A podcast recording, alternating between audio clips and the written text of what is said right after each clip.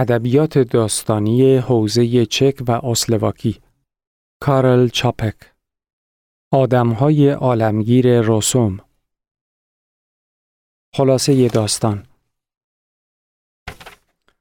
در کارخانه ای که از دیرباز مخترعان و مکتشفانش به روی ساختن آدمهای مکانیکی کار می کنند، سرانجام توانستند طرح خود را کامل سازند و زنها و مردهایی بسازند که با آدمهای معمولی به هیچ وجه اختلافی نداشتند. فکر و طرح اولیه به استادی تعلق داشت که نامش روسون بود ولی بعد برادرزادهش که مهندسی کاردان و خلاق بود طرح عمویش را تکمیل کرد. روسون پپر در سال 1932 راز ماده زنده را کشف کرده بود و در صدد ساختن آدم مصنوعی برآمده بود که برادرزادهش ایده او را به واقعیت تبدیل نمود. این آدمهای مکانیکی درست همانند دیگر آدمها بودند با این تفاوت که غم و شادی را نمی شناختند. هرگز مستقل و جدا از هم زندگی نمی کردند و هیچ یک آرزویی مانند دیگر انسانها نداشتند. آرمان، آرزو و فکر آنان فقط به دور یک چیز گردش می کرد. کار، کار مداوم و دیگر هیچ. شکل ظاهری و رفتار و کردار این آدمها طوری شبیه دیگر آدمها بود که وقتی هلنا گلوری دفتر مدیر کارخانه به محوطه کارخانه پای نهاد و به دنبال هاری دومین سرپرست کارخانه برای تماشا به بخشهای مختلف کارخانه رفت، هرگز نمی توانست باور کند که اینان انسانهای واقعی نیستند. هلنا در این سیاحت مأموریتی نیز داشت.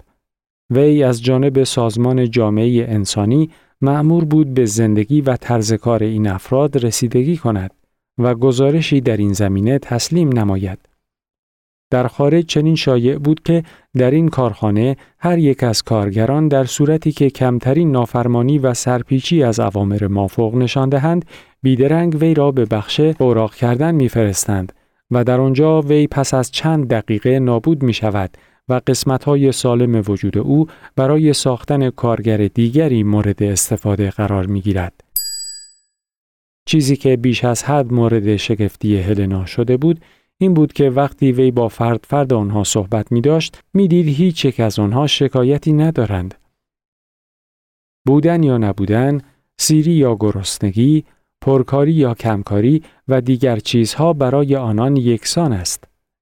دومین سرپرست کارخانه او را به انباری برد که در آن صدها هزار آدم مصنوعی آماده ی حمل به سایر نقاط عالم بود. از نظر دومین آدمهای مصنوعی بسیار کاراتر، مطیعتر، منضبطتر و ارزانتر از دیگر کارکنان طبیعی هستند. تعمیر و تعویز و از رد خارج آنها نیز بسیار آسان و مقرون به صرفه است. هلنا دریافت که این آدمهای مصنوعی به کمترین عیب و اشتباهی محکوم به فنا بودند. او در اتاق هیئت رئیسه جایی که همه مسئولان نشسته بودند پرسش های خود را مطرح می کرد و پاسخ می شنید. برای مثال می پرسید هنگامی که این همه انسان واقعی وجود دارد چه لزومی دارد که این آدم های مصنوعی را بسازیم؟ و یکی از آنها در جوابش گفت در این دنیا غذا به مقدار کافی پیدا نمی شود. می دانید چرا؟ برای اینکه انسانها کار نمی کنند. وسایل همه چیز هست. اما تنبلی و بیحالی آدمها سبب شده که مواد خوراکی کم است. این آدمهای مصنوعی این نقص بزرگ را جبران می کنند. پوشاک و دیگر فراورده های مشابه به میزان نیاز نیست و یا اگر هم هست گران است. چرا؟ برای اینکه آدمها کار نمی کنند. بتالت و بیهوده خواهی آنها همه را دچار زحمت کرده است. هلنا صحبت را قطع کرده و پرسید اگر این همه آدمهای مصنوعی کارها را به عهده بگیرند پس تکلیف انسانهای واقعی چه می شود؟ مستر آلکویست مدیر قسمت تولید گفت چه اشکالی دارد؟ انسانها در سندلی های راحت لم بدهند و خود را با سرگرمی های دلخواهشان مشغول کنند و آن کارگرهای وظیفه شناس هم مانند ماشین به وظایف خود عمل می کنند. هلنا از این سیاحت و گفتگو لذت بسیار برده بود و می‌خواست کارخانه را ترک کند. هاریدومین سرپرست کارخانه در لحظه آخر به هلنا گفت که از او خوشش میآید و مشتاق است او را برای خود داشته باشد. هلنا گویی از این پیشنهاد تعجبی نکرد، پاسخ مثبت داد و در یک لحظه هر دو خوشحال شدند و سرانجام با هم ازدواج نمودند. در حدود ده سالی از آن تاریخ گذشت. هاری و مدیران کارخانه با تمام قوا میکوشیدند این راز را از هلنا پنهان دارند که آدمهای مصنوعی در این اواخر زحمت بسیاری ایجاد کرده بودند. کار نمی کردند. به کارهای تخریبی دست می زدند و علیه اربابان خود سر به توقیان بر می داشتند. بعضی از کارخانه ها در سراسر دنیا که از این نوع کارگرها سفارش داده بودند، ناچار آنان را مبدل به سرباز ساخته بودند. اما همین سربازها پیاپی جنگ و خونریزی به راه میانداختند. هلنا هنگامی که از این گرفتاری ها آگاهی یافت دست به دامان مدیر شد که پیش از بروز هر نوع حادثه ای کارخانه را تعطیل کنند. اما پاسخی که شنید این بود که توفنگ ها و مسلسل ها آماده است و چنانچه حادثه ای رخ دهد همگی مانند برگ های خزان زده به خاک خواهند افتاد. تنها مستر آلکویست بود که در این مورد با هلنا همزبان شد و اعتقاد داشت که علاج واقعه را قبل از وقوع باید کرد. آلکویست مدتها بود که به این باور رسیده بود که در بهترین حالت ممکن نیز ساختن ربات‌ها در آینده جلوی زاد و ولد را می‌گیرد. هلنا که بچه دار نشده است تحت تأثیر نونو کلفت خود تصمیم می‌گیرد که اسناد رسوم مربوط به ساختن آدمهای ماشینی را آتش بزند. همین باعث می شود که هاری نتواند ربات‌های ملی برای مقابله با شورشیان بسازد.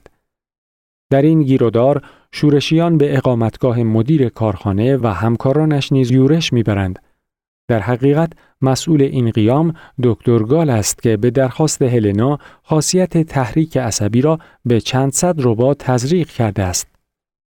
در آن روزهای بحرانی خبر محرمانه فوق اشاعه یافت که موجب شگفتی طرفداران جامعه انسانی شد و آن اینکه به موجب گزارش دکتر گال روانشناس معروفی که از دیرباز به روی زندگی و بازتابهای کردار آدمهای ماشینی پژوهش می‌کرد این آدمها دارای تأثیراتی شبیه به انسانها شده بودند. برای مثال گاهی دردی در وجود خود احساس می کردند. تپش قلبشان در برابر شادیها یا غمها کم و زیاد می شد.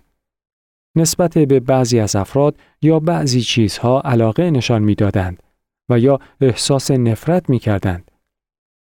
این پیشامدها نشانه یک خطر بزرگ بود و گمان می رفت که اگر این آدمها دارای احساس و شعوری نظیر انسانها گردند، نابودی انسانهای طبیعی حتمی خواهد شد.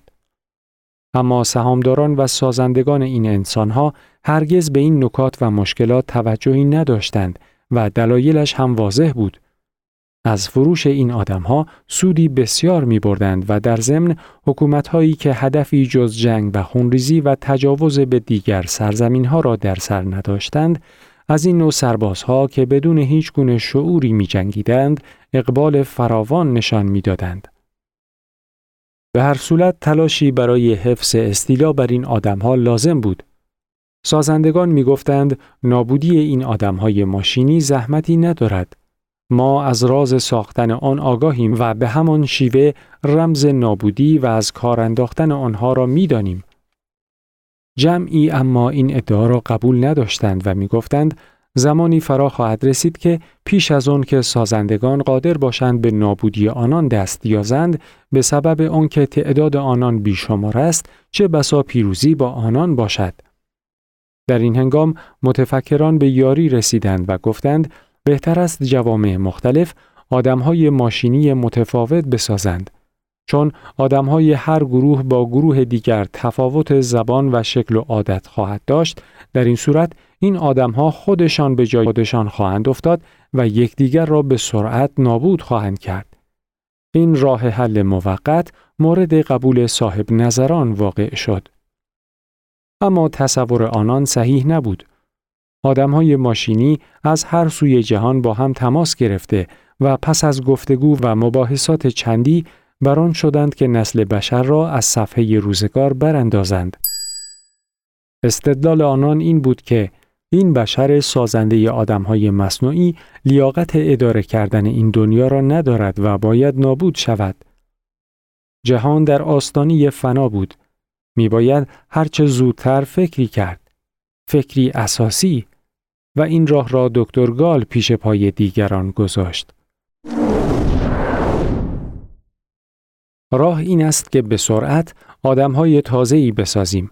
اما این آدمها باید دارای روح باشند. احساس داشته باشند و از درد و رنج متأثر شوند. این آدمها چون بیچارگی و بینوایی انسان طبیعی را درک می کنند به تب به ستیز علیه بیدادگران برخواهند خواست. فعالیت آغاز شد. در نخستین روزهای جنگ پیشروی با آدمهای ماشینی بود. اما مردم به تدریج دیدند که از فشار آنها کاسته شده و حتی جمعی از این آدمها بر ضد خودشان سفارایی می کنند. اما دریغ که این امیدها واهی بود و این آرزوها امری محال. انسانها گروه گروه به دست آدمهای ماشینی کشته می شدند و فریادها و ناله هایشان به جایی نمی رسید. تعداد آدم مصنوعی ها آنقدر زیاد بود که کاری نمی‌شد کرد. قتل و کشتار آنچنان ادامه یافت تا سرانجام هیچ کس بر روی زمین زنده نمانده. هیچ کس جز یک تن و آن آلکویست بود. چرا آدم های ماشینی از کشتن آلکویست خودداری کردند؟ دلیلش این بود که او با آنان زیسته بود و مانند آنان کار می کرد و زحمت می کشید. دستهای او مانند دست کارگران ماشینی همواره در حرکت بود و یک لحظه از کار باز نمی ایستاد. آلکویست بر سرنوشت بشر اشک ریخت اما کاری نمی توانست انجام دهد. نسل بشر به فنا گراییده بود و دیگر زن و مردی باقی نمانده بود تا زندگی نسل بشر را ادامه دهد. چون پس از شورش هیچ انسانی باقی نمیماند، کمیته ربات ها از آلکویست می خواهد تا وسیله ای بیابد و به ساختن آدم های مصنوعی اقدام کند. اما آلکویست موفق به این کار نمی شود. یک روز آلکویست صحنه ای دید که تعجب او را جلب کرد. در میان آدم های ماشینی دختری دید همانند هلنا. می خرامید و می خندید و با نگاه خود دل می برد. آلکویست به یاد هلنای واقعی افتاد که چگونه ناکام از جهان رفته بود و این هلن به طور شگفتآوری شبیه به او بود. حیرت آلکویست زمانی رو به افزایش نهاد که شنید آدمک ها به راز تولید مثل پی بردند و از طرفی با چشمان خود دید هلن دست در بازوی جوان کارگری به نام پریموس انداخته و با او به راز و نیاز عاشقانه مشغول است. مشتاقانه درباره آنان پرس‌وجو کرد و شادمانی او هنگامی به اوج خود رسید که دانست آن دو سخت به هم عشق میورزند و حاضرند برای یکدیگر بمیرند.